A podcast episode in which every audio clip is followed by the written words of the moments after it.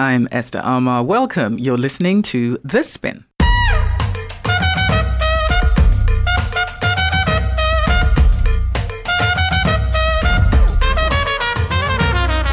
It is that time for an hour where smart is sexy. The Spin, our weekly all women of color media panel. I'm coming to you live from Star FM studios in Accra, Ghana. Our contributors are on the line via NPR Washington, D.C. We are on air nationally across the United States and internationally in Ghana and Nigeria. This program is brought to you by the African American Public Radio Consortium.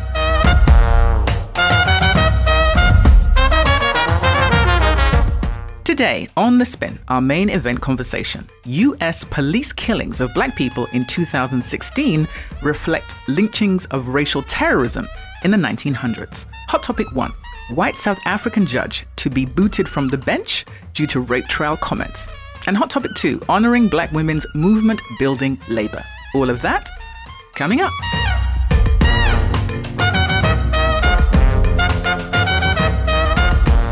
Our contributors this week are Monica Dennis and Jane Lumumba. Monica Dennis joins us from New York. She leads a consulting practice that provides training, coaching, strategic planning, and leadership development to organizations and communities committed to racial justice and equity. Monica is an organizer with Black Lives Matter New York City, an international organizing network focused on combating anti blackness in all of its forms. Monica is co founder of the Spirit of a Woman Leadership Development Institute, an organization committed to developing and supporting the leadership of black girls and their families. She is currently a thought leader and faculty member with the Novo Foundation's Move to End Violence initiative and Core Align's Speaking Race to Power and Generative Fellowships. Jane Lumumba is a Kenyan urban and development practitioner living and working in Accra, Ghana. Jane is currently the West African Regional Officer at the Commonwealth Local Government Forum, working in local governance and local economic development in Commonwealth West Africa. Jane has worked in areas of urban governance and decentralization at the United Nations Human Settlements Program, United Nations Habitat. She's also the co founder and director of Luma Africa, based in Nairobi, Kenya, a regional firm that deals with capacity building to stimulate long term profit and change. Jane also serves as a board member of the PLO Lumumba Foundation. Welcome, welcome, ladies. Hello. Thanks for having us. Hello, Esther. Thanks for having us. Let's start with our main event discussion. Police killings of black people in the United States today compares to racial terrorism of lynchings in the 19th century. That's the sound of the police. That's the sound of the beast. That's the sound of the police. That's the sound of the beast. The comparison has been made in a new hard hitting report by a United Nations working group of experts on people of African descent. The report said, and I quote, Contemporary police killings and the trauma that they create are reminiscent of the past racial terror of lynching. The report noted that, quote, most lynching victims died by hanging, and a 2015 report by Equal Justice Initiative found nearly 4,000 black people were killed in racial terror lynchings in a dozen southern states between 1877 and 1950, unquote. 1892 was the most violent year in terms of anti black violence and lynchings on record. In 2016, killings by the police of black people have surpassed that year.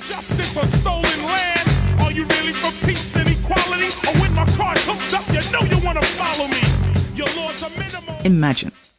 The United Nations Working Group was charged with studying the problems of racial discrimination faced by people of African descent living in the African diaspora and to make proposals for its elimination. The UN also issued a declaration for the International Decade of People of African Descent, that's 2015 to 2024, to address the problems of recognition, justice, and development. Now, the five member group that created the report is chaired by Filipino law professor Ricardo A. Sunga III, and it's been tasked with presenting annual reports to the UN Human Rights Council and the General Assembly. They have to also prepare thematic publications on the protection of rights of people of African descent, do some country visits to review human rights progress for people of African descent, and process cases of alleged human rights violations. The report said, and I quote, Impunity for state violence has resulted in the current human rights crisis and must be addressed as a matter of urgency, unquote. Now, the report comes as people take to the streets in Charlotte, in North Carolina, to protest the most recent killings of black people by police in Tulsa and Charlotte. We mourn Keith Lamont Scott, Terrence Crutcher, as well as Tyree King and Korryn Gaines. And in additional news, just today in San Diego, more news that a young black man was shot and killed by the police. The streets of Charlotte have come alive with a call for justice, a demand to end police brutality, and the need for urgent action. Listen. This is so important to me because we are losing lives, and these lives aren't necessarily lost. It is it's just imperative that our communities and our local government law enforcement work together, that we collaborate together and come up with this plan together to stop the losing of lives on both sides. I'm down here to support the Black Lives Matter movement and really to support anybody's voice that is going to call for transparency in the police department and in the court system. Officer Betty Shelby, who shot Terrence Crutcher, a man who video showed was walking away very slowly with his hands up after his SUV broke down, has been charged with first degree manslaughter. Activist and artist Bree Newsome described the Charlotte protest as a tipping point in the fight against police brutality towards black people. What took place in Charlotte, North Carolina, and I am in contact with folks who are who are on the ground there, who were there, um, is is what we have witnessed uh, several times in the past two years. Uh, what we witnessed in America since the 60s, at least, and this is an incident of police brutality that, uh, in many ways, is the camel breaking. I'm sorry, the straw breaking the camel's back kind of moment. Um, like many cities around the nation, in Charlotte, we have a real issue of wealth inequality. We've uh, several incidents of police brutality. Um, one of the most notable cases was the case of Jonathan Ferrell. This was um, a young man who was gunned down by uh, police. He was also unarmed, had crashed his car and was looking for help, knocked on the door. The police showed up and killed him. Um, there was a, an acquittal in that case. So, like so many other cases, um, this, this moment that happened last night, this was not an isolated incident. This is a, a tipping point, a kind of boiling over moment um, for the city and for the nation in a lot of ways. Uh, folks are not just reacting to what happened in Charlotte, but also to what happened in Tulsa and what happened in Baton Rouge. Bree Newsome there talking on Democracy Now!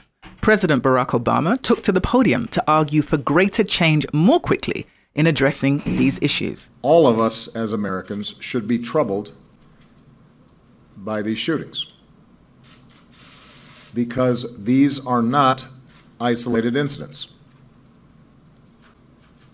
They're symptomatic of a broader set of racial disparities that exist in our criminal justice system. And I just want to give people a few statistics uh, to try to put in context why emotions are so raw around these issues. According to various studies, not just one, but a wide range of studies that have been carried out over a number of years, African Americans are 30% more likely than whites to be pulled over. After being pulled over, African Americans and Hispanics are three times more likely to be searched. Last year, African Americans were shot by police at more than twice the rate of whites. African Americans are arrested at twice the rate of whites. African American defendants are 75% more likely to be charged with offenses carrying mandatory minimums. They receive sentences that are almost 10% longer than comparable whites arrested for the same crime. So that if you add it all up, the African American and Hispanic population, who make up only 30% of the general population, make up more than half of the incarcerated population. Now, these are facts. And when incidents like this occur, there's a big chunk of our fellow citizenry that feels uh, as if, because of the color of their skin, they are not being treated the same. And that hurts. And that should trouble all of us. This is not just a black issue.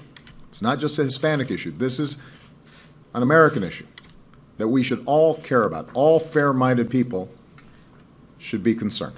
Last year, we put together a task force that was comprised of civil rights activists and community leaders, but also law enforcement officials, police captains, sheriffs. And they sat around a table and they looked at the data and they looked at best practices. And they came up with specific recommendations and steps that could ensure that the trust between communities and police departments were rebuilt and incidents like this would be less likely to occur. Change has been too slow, and we have to have a greater sense of urgency about this.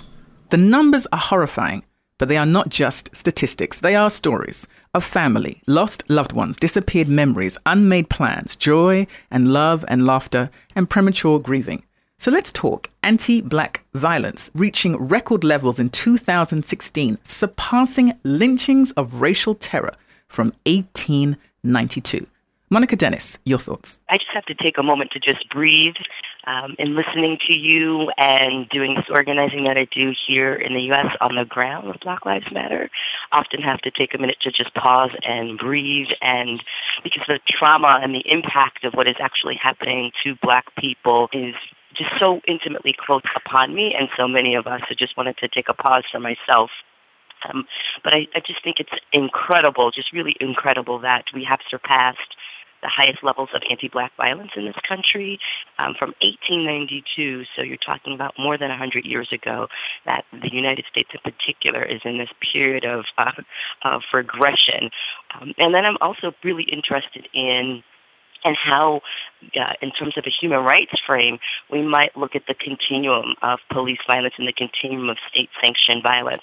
Because we're at this current moment, we are able to see, we are able to focus on the actual types of violence that lead to death, but there's a whole continuum of policing around harassment, surveillance, the ticketing system that actually leads to these, what we see as random traffic stops often, and then lead to, um, lead to the death that we're seeing. So I, I am astounded by the report, and also I'm really interested in us looking at policing in black communities across a continuum. Jane Lumumba, your thoughts? As an African, one would argue that these realities are very far away from, from me and from us, but even just today, I read and watched a report of uh, a young African migrant in El Cajon, California, who was mentally ill but was shot by the cops. And, and I stopped and I thought, wow, so even me as an African, you know, walking around in the States, you know, just because of my blackness, you know, I'm, I'm in danger. And the UN report that has just been released is absolutely appalling. And um, it's shocking to me that in 2016, um, this issue of uh, black brutality and police injustice is still such a sensitive issue in the States, and no one is willing to address the core issues, the real issues behind why this is taking place. And even just earlier today, there's another video that has been released in Houston uh, where a black officer was attacking a homeless man in a train station. And, you know, the, the head of the police department in Houston came out with a report and said that that was excessive force. Meanwhile, even with a white cop, would have been different. So for me, as an African sitting here in Accra, you know, reading these stories and watching these stories, I sympathize with my brothers out there in the States. And, you know, the elections in the States has just completely uh, overshadowed some of these things that are happening. And I just wonder how many of these cases are not being highlighted. The, the few ones that have been picked up by uh, Samaritans or bystanders are the ones that we see. So for me, um, it's it's really painful. It's really shocking. The dehumanization of black people. It makes me think: when will this stop? When will black people be seen as human beings? What's really powerful for me is thinking about a report that reveals in 2016 the last year of the history making presidency of the first African American president is a report that compares the racial terror that black people face and the killings that black people face on the ground with that under enslavement in 1892. And it strikes me very specifically because I always think about the notion of so called progress walking hand in hand with pain and punishment and criminality and violence. And I specifically think about the fact that black people the world over have an intimate relationship with violence that walks hand in hand with this notion of progress. So the celebration that existed that um, a black man would be elected to the office that really represents the most potent presentation of white male power, that that reality represents a moment of progress. And then in the year that he ends his presidency, a report is revealed that highlights a regression to the kind of violence that is described as racial terror and lynchings from 1892. And I so appreciate you saying you need to take a pause, Monica, because I was floored when I read that. I literally read it, I reread it. I think I checked maybe three or four different sources because I just could not believe, I simply could not understand or accept that in 2016, we are talking and comparing levels of racial terror and lynchings from 1892. So I figured, okay, in the world of 24 hour media, someone has made a serious mistake. And so I checked it and then I checked it again and I checked it again. It was four sources in when I said, wow, this is powerful. And then went back and listened to the spin where Dr. Treva B. Lindsay, a scholar and writer, highlighted the same statistics.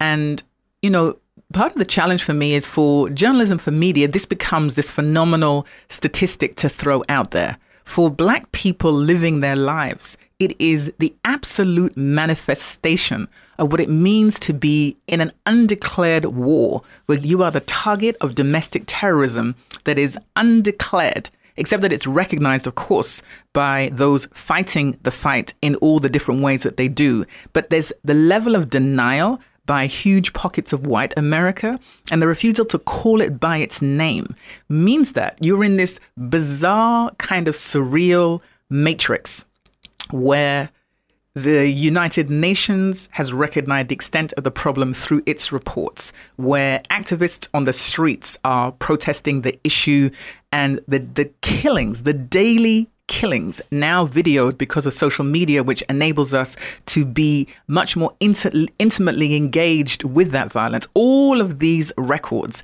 and still you will hear pundits, you will even hear the president talk about communities of color feeling that they are disproportionately treated by the police in comparison to their white counterparts.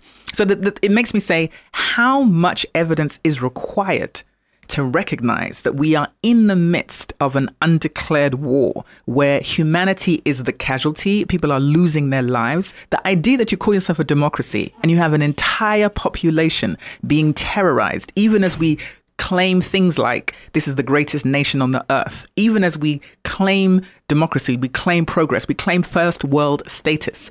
All of that just completely blows my mind.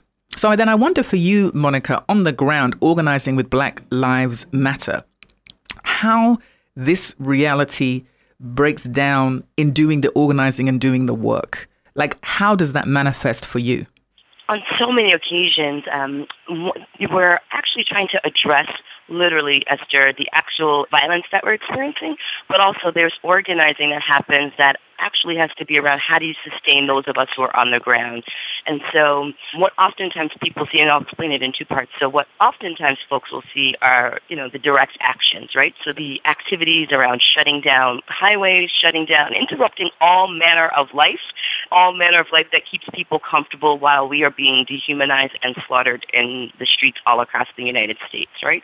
And so that's one aspect. But there's also a tremendous amount of strategic organizing of thinking through what are our demands, what is it that we want beyond an indictment? Because part of the way white supremacy works, it takes up so much space around these police killings that we we find ourselves, many of us find ourselves simply wanting what we would call accountability or our day in court.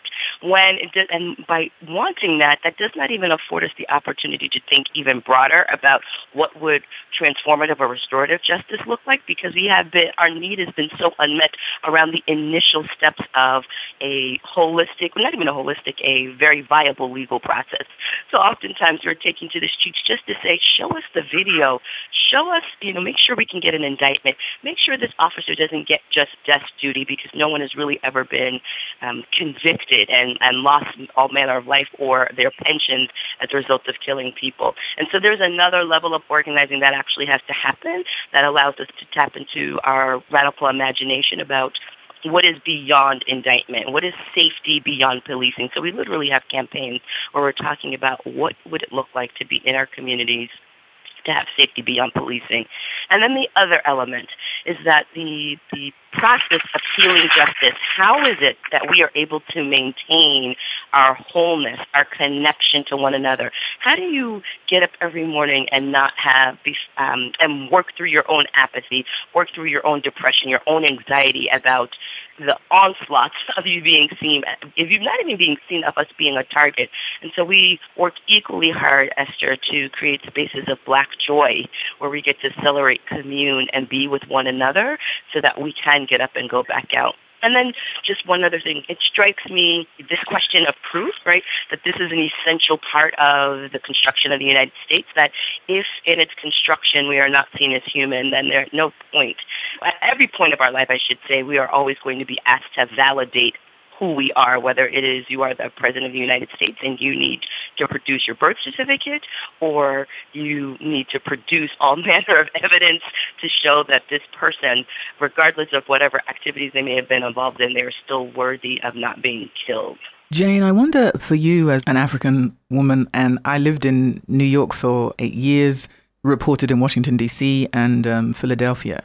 And there is sometimes the false notion that there is this separation between African and African Americans. And one of the harshest realities of the United States is recognizing that the notion of blackness, in its extraordinary power, puts you absolutely and makes you a living, moving, breathing target as far as police violence is concerned. So I wonder, in terms of your work around good governance and what that means, what do you think you would want to see in terms of changing the way we govern and think about these issues on the ground? I mean, I also lived in Canada for a couple of years myself, and I mean, I, the racial atmosphere in Canada is very different from that of the States. But just to put myself in that shoe of being an African uh, in a context where, you know, blackness is so evil and so negative, you know, it's it's a hard one. You want to, as an individual, want to differentiate yourself and say that, listen, I may not be well aware of your history as African Americans. I may not be well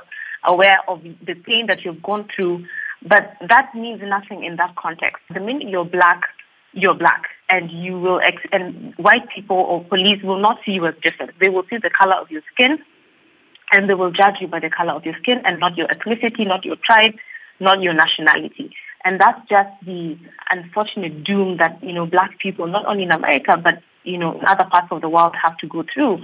And for me, I, I, I now think of, you know, our young African youth who are, who eye America and other places in the world who want to go and, you know, seek for better opportunities and make lives, in, you know, in areas and spaces where they think is better than Africa. You know, when they go to these contexts, they now have to face this duality of being African and being black in America. And how do they negotiate those things? And how are they received? And how do they, you know, um, manipulate this kind of duality in that context? And for me, coming from a governance perspective, it's a very complex question that you've asked because when it comes to race and um, and these issues, you know, governance just gets swept under the carpet. It now becomes more sociological in the sense that how do we break down um, these uh, these uh, racial barriers, these, the way we think of ourselves in this context, and you know what kind of sociological analysis um, can, you know, for lack of a better word, cure um, these um, these feelings that you know Africans uh, within those contexts can feel like. Um, so for me, I think that you know governance does not really um, help us with the solution. I think for me, it's more of at the micro level. How do we begin to change the way we think about these things at the micro level so that when we're interacting in society, when we're interacting within our communities, then, you know, those things, those things within the micro level can then go and affect um, how you know, blackness um, is viewed, uh, whether you're African, whether you're African American within this context. You know, Jane, when you, I'm so uh, appreciative of what you're sharing. One of the most disruptive undercurrents or themes or strands that is um, part of the narrative around police killings, whether it's true or not, is that it reinforces a narrative that there's something about uh, U.S.-born black people that is actually reinforcing and leading to all manner of violence. When we look at one of the most um, important cases to happen in the last 20 years is the sh- the police shooting in New York City of Amadou Diallo, right? And so there's mm-hmm. a way in which there's um, a, a, strand of disruption that's looking to separate uh, black mm-hmm. people mm-hmm. throughout the diaspora in terms of being mm-hmm. effective organizing. And so we're particularly um, interested and, and committed to organizing with um, with people from out the throughout the African diaspora who are here in the United States because um, uh, blackness is blackness in the American eyes and the American purview, right? And so there's yes. a very again disruptive strain. And so organizations like Black Alliance for Just Immigration are really effective on the ground and in communities about talking with black immigrants who are in the U.S. about exactly what can happen. And, there, and this is happening to so many uh, black people across the diaspora who are here in the United States. It is not those of us who are just born in the U.S. I think that's a really important point because one of the things the uh, phenomenal writer Toni Morrison says is that white supremacy serves as a distraction. And the point you make, Monica, is about the, the idea that we all insist on being who we are. And what the cancer of white supremacy does is render the parts of you that you claim in terms of your identity, in terms of tribe. And I always say that tribe is to Africa what race is to America. It is complicated. We are complicated until we are in the midst and facing that kind of state sanctioned violence and the violence of white supremacy, where all of those things melt away and you are identified, irrespective of shade, as black and that that blackness is a negative connotation in white supremacy's eyes. And I think part of our challenge is to not allow that definition to become ours. And the um, notion that um, if we don't take care and, and recognize that white supremacy's cancer can be a thing that intimately divides us, the danger that you articulate that this idea that there's what is it about US born black people when it doesn't happen in other places is a really dangerous narrative. It's not just that it's a lie, it's that it's a seductive lie. It allows certainly some people from the continent to engage in the illusion that if it were them, in that car, on that street, on that block, there they would have reacted differently, they would have done something differently, and they would not be alive. And that kind of seductive lie prevents the additional engagement in organizing that would help benefit all of our lives. Because ultimately, Enslavement's legacy of white supremacy is colonialism's legacy of white supremacy here in Ghana. The manifestation may be different. It doesn't manifest necessarily in the same kind of police brutality, but there are other ways that it manifests. And so taking care to not engage in those divisive techniques are important. And those techniques, you know, they belong in history as well. As much as we're comparing these horrific statistics of 2016 versus 1892, part of that, the idea that the African versus the African American, shade versus shade, all of those tropes and traits were designed to maintain division. And part of our work is to not allow that cancer to do its work of dividing us when we're at a point where the violence catches you all in different ways. And not becoming a contributor to the violence is part of our work. Through our language, through our statements, and through our perceptions. All of that is really important work. I was going to add, Esther, just one, um, and also it interrupts our possibilities of actually seeking out one another wherever we may be in the diaspora for solutions to this, right? Because we understand that mm. the levels of engagement around violence, around uh, disenfranchisement, around dehumanization are, have a unique thread and that we can actually tap into one, tap into each other for that. And so those of us in the Black Lives, the current iteration of the Black liberation movement known as Black Lives Matter, we see this as part of a Pan-African struggle, right? And uh. so um, the more that we can actually be in rooms together, be use these social media platforms to actually connect our issues, I see places across the across the ocean as sources of solution because you've also engaged in this and how might we come together and organize around that. But as long as we see each other as that, that actually that would never happen to me, then there isn't the possibility of all of us being liberated from these forms of violence. Yeah, and just to add, Monica, you know, today's shooting in El Cajon, uh, the his name was Alfred Olango, and I think he's Kenyan. And just looking at the Kenyan social media, I already see some responses. So speaking to the point that, you know, well, Africans or people in the diaspora should be able to also support the Black Lives Matter movement. I already see that I'm already seeing some of the support that's coming from the continent because this this just happened today and already the social media is, you know, bursting with people saying, so, you know, we are also dying. It's not just African Americans. It's just being black is the problem. And I, and I think I would just close by saying that all of the supremacies are problematic you know, there can be an American supremacy in how we look at and think about this violence, and that is no less problematic than the notion of an African supremacy. It is all problematic when it prevents us from doing the Pan Africanist work that is a liberation project for all of us as people of color. And I think that's very important because I think sometimes what happens is there is this idea that that some black lives matter more than other black lives.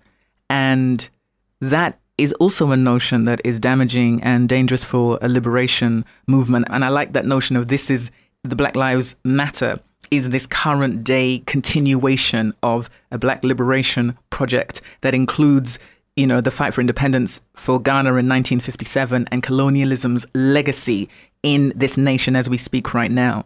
And so the supremacy, be it white, be it American, be it African, all prevents us from doing the work that a liberation project requires. And part of that, for me, very importantly, is around our emotionality and fighting to stay whole, to grieve in ways that reflect the cyclical, unrelenting violence that we face and creating process and practice to make that real, not just ideology or philosophy, but to make it a practice and a process that we can engage and create on a regular, everyday basis. Seriously, but some of these police officers, they are acting, as Bob Marley would say, like crazy baldheads. yeah. Absolutely.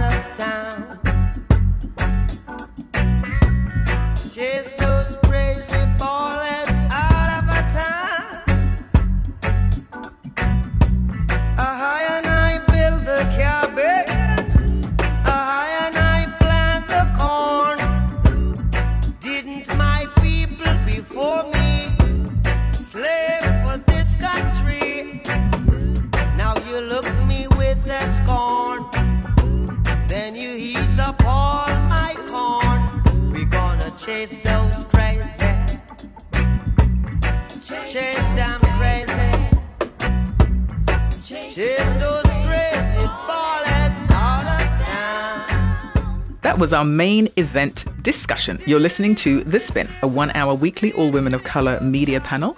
I'm your host, Esther Armah. Our contributors this week are Monica Dennis and Jane Lumumba. The Spin is brought to you by the African American Public Radio Consortium. I'm live in Star FM studios in Accra, Ghana. We are on air across the United States in Arizona, Ohio, North Carolina, New Jersey, Mississippi, Texas, South Carolina, Georgia, and Iowa. We are on air in West Africa, in Ghana on Star FM 103.5, and in Lagos, Nigeria on WFM 91.7. And we are online via podcast. Chase those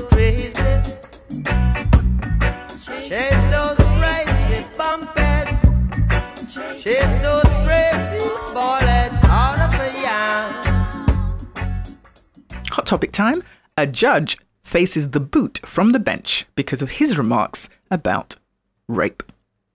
A white South African judge working in Canada has made headlines and faces removal from the bench after his comments during a 2014 rape case.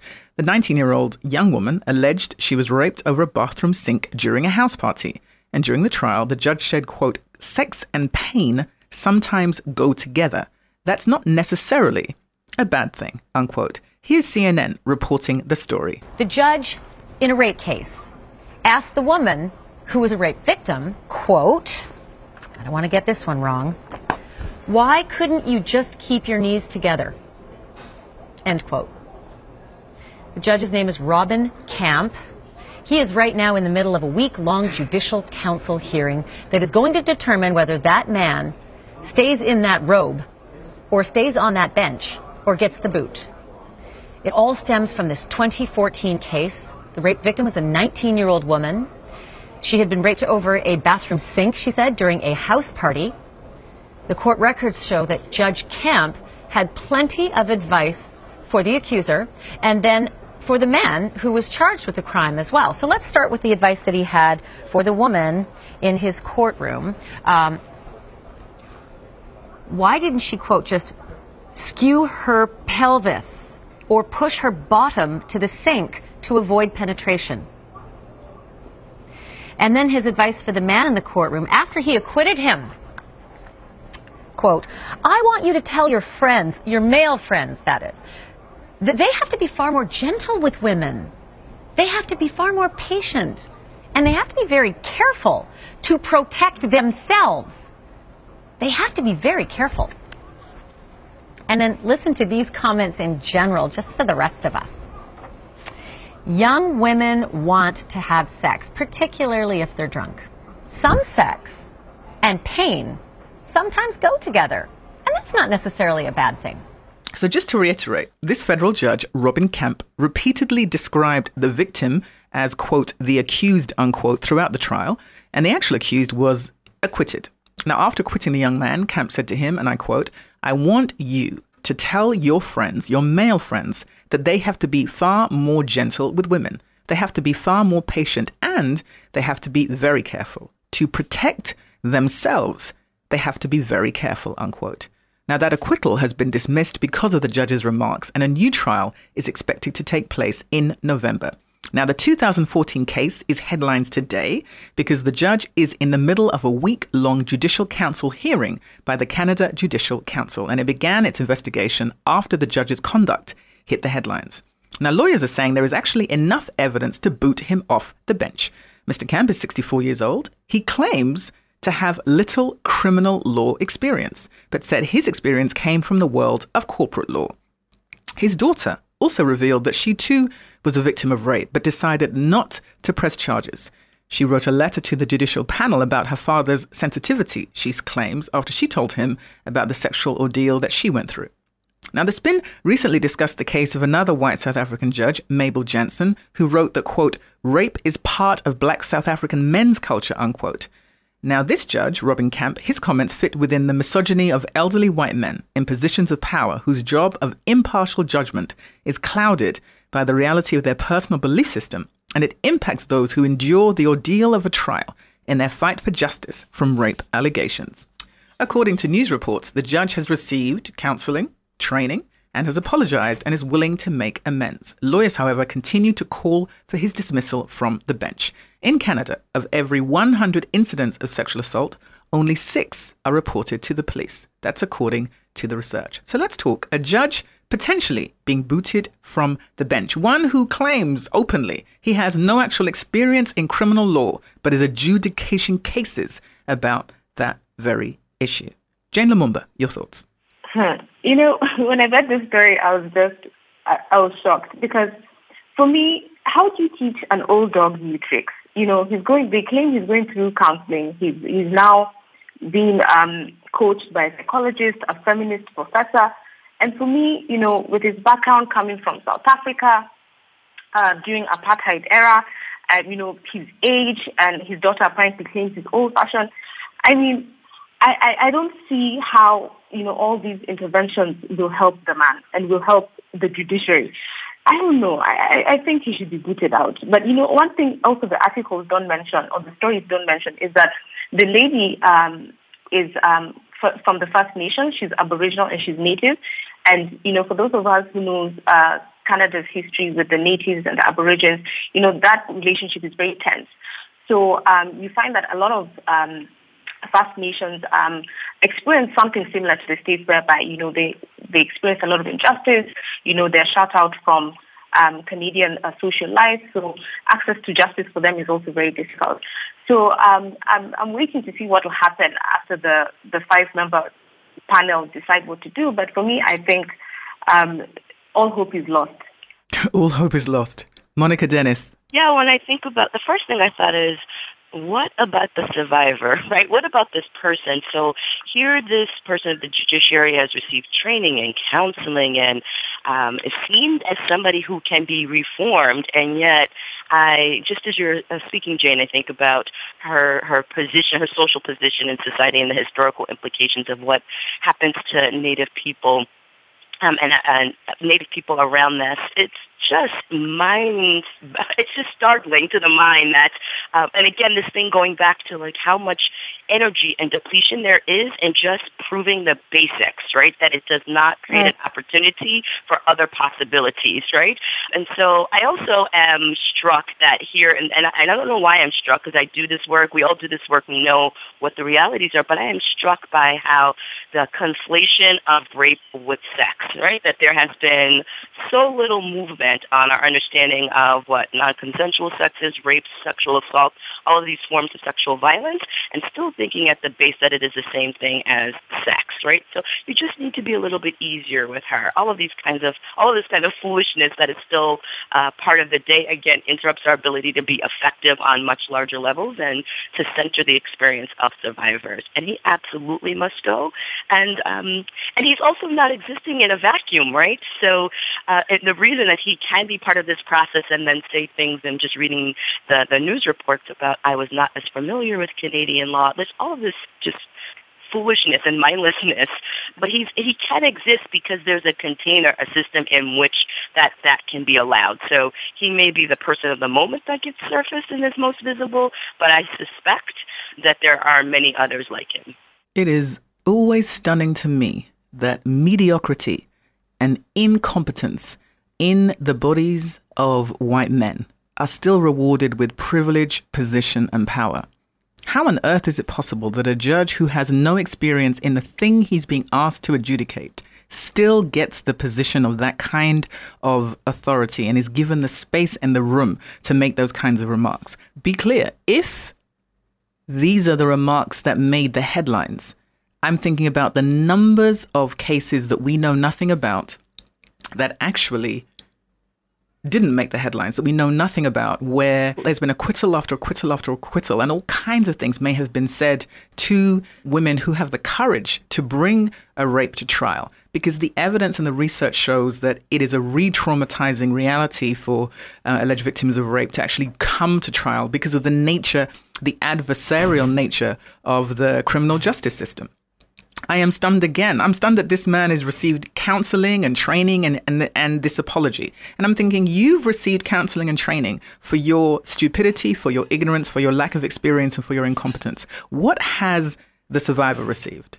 What counseling has been made available to her for what she has been through as a result of your inability to recognize the difference between sex and rape?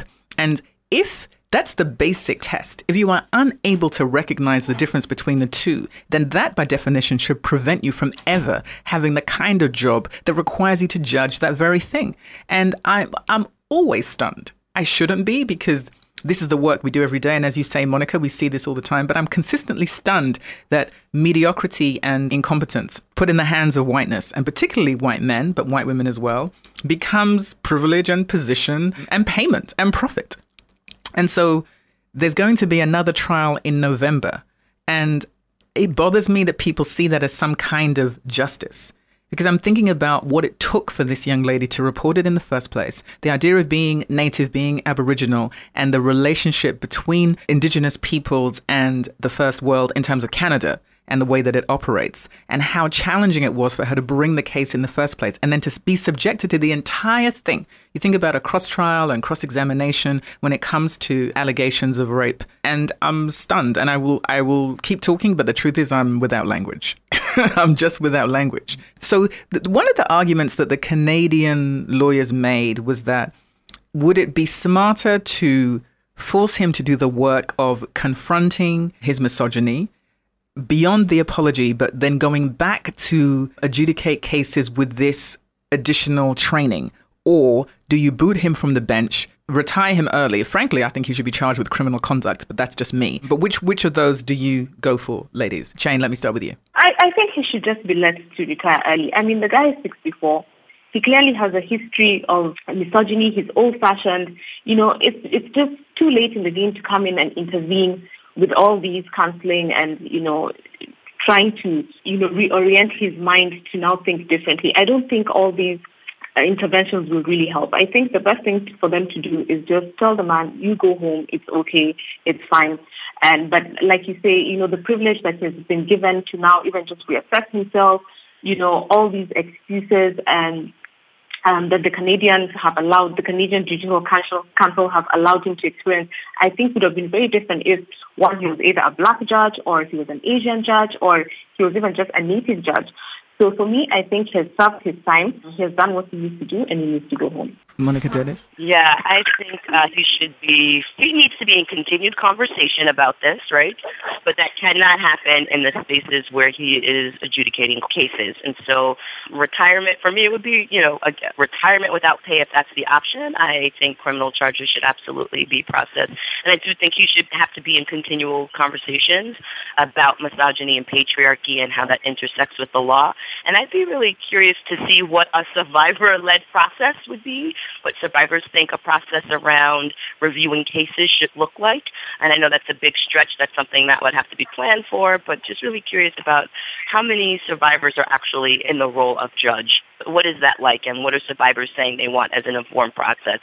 But uh, he can no longer profit and no longer advise at this level. And I do think he, he just doesn't get to go home. There's continued conversation and, and teaching that has that gets to happen. And I just close by saying that I think about that black mother who misrepresented where she lived in order to get her son in a better school. And she ended up being incarcerated for almost five years.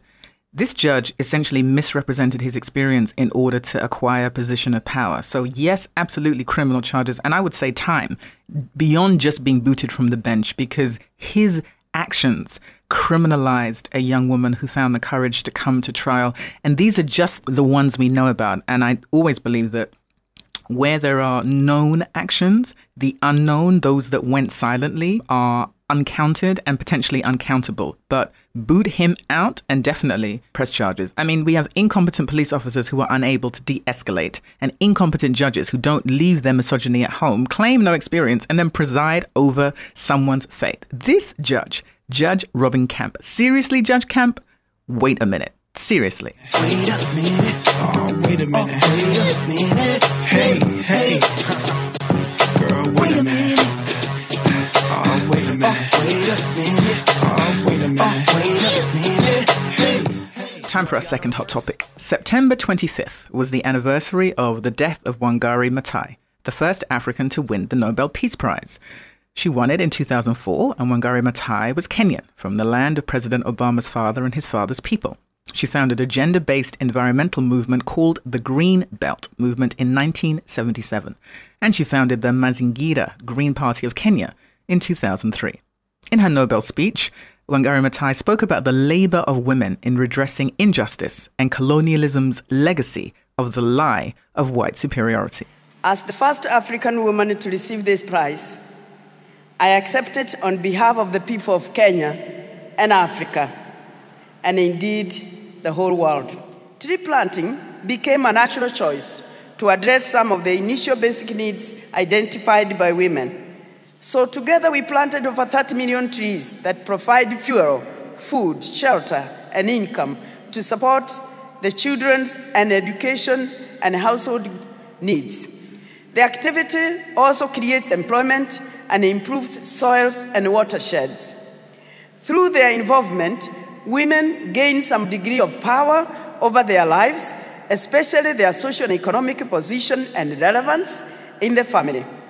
This work continues. Initially, the work was difficult because historically our people have been persuaded to believe that because they are poor, they lack not only capital but also knowledge and skills to address their challenges. Instead, they are conditioned to believe that their solutions to their problems must come from outside. Wangari Maathai's words and work remind us of women's labor in movement building, in justice organizations, in fighting for human rights through resistance and organizing, sacrifice and struggle.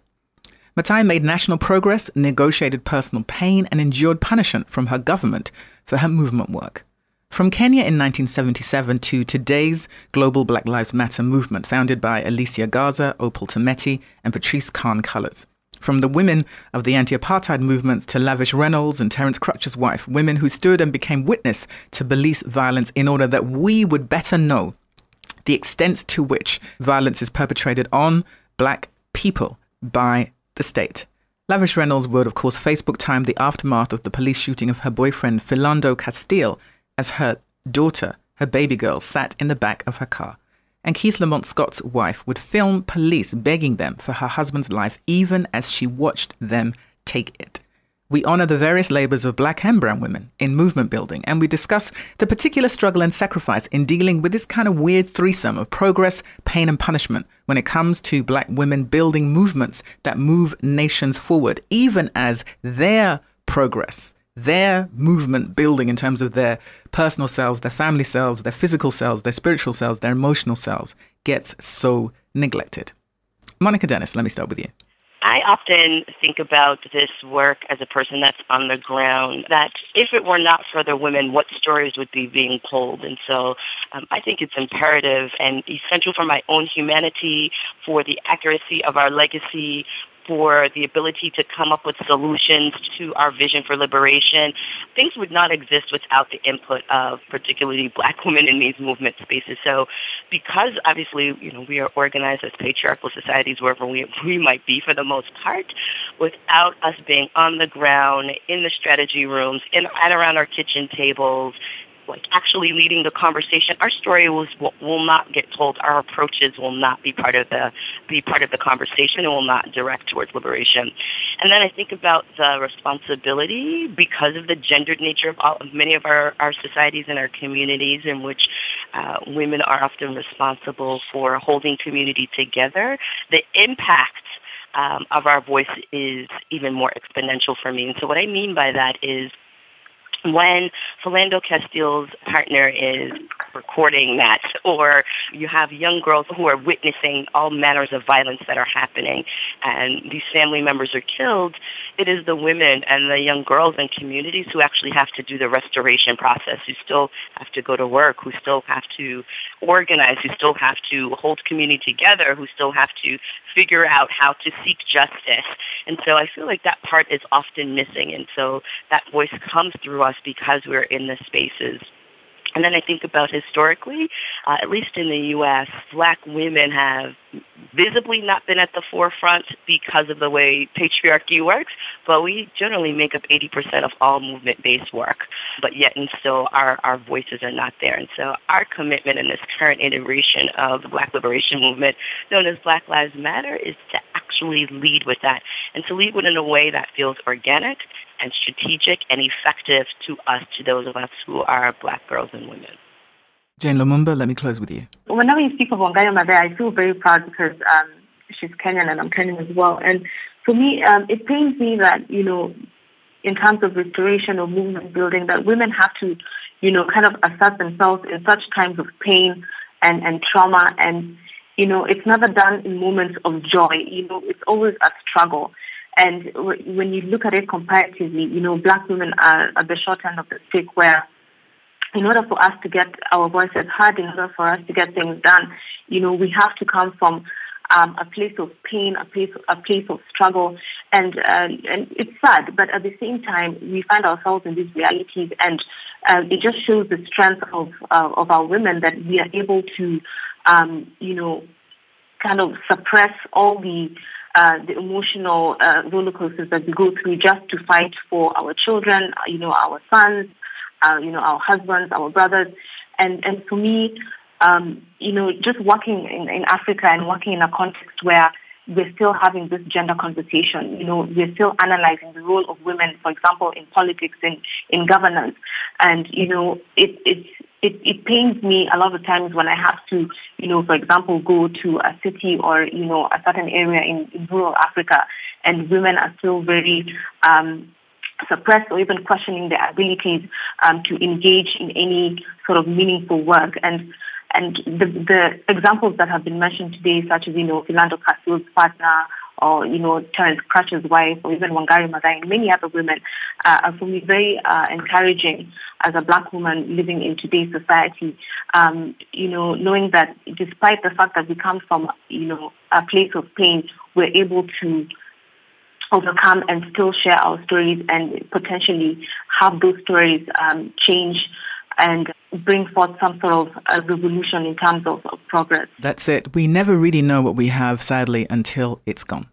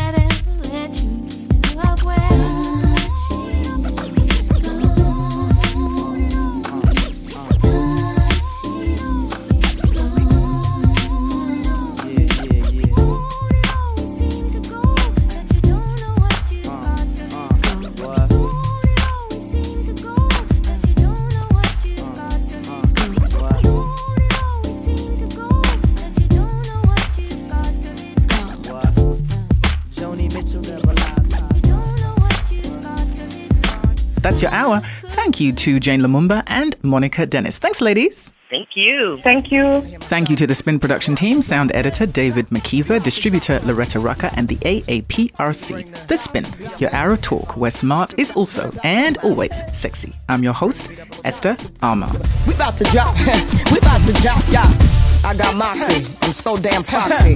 Industry try to block me like cops and paparazzi. Full stop, don't copy, just copy properly. Everybody same policy, universal equality, responsibility, polity to survive economically. Some people do it comically, future freedom, equality. Invest your money properly, people owe me apology. Intellectual property, stealing stolen commodities, souls controlling robbery, cold lack of camaraderie, clones, copycats bother me, mine on block that's follow me. Honesty, honesty, honesty, all these jokers economy. Puppets with no autonomy, yup, it's Fuji's economy. I see you looking, but you better take, it easy. Tell your goons that they better take it easy. Here comes the rocket launcher, take it easy. Take it easy, you better take it easy. Too much ex mommy, take it easy. Good with the sex, you be like, take it easy. Mommy, take it easy. Take it easy, you better take it easy. You moving bricks, but you better take it easy. Here's a tip. You too flash. I don't tip twice, but your best friend he DT. And that dog sniffing the bag ain't last seat. And I ain't rhyme in a minute, but y'all ain't catch up. And I ain't blood on your shirt, man, that's ketchup.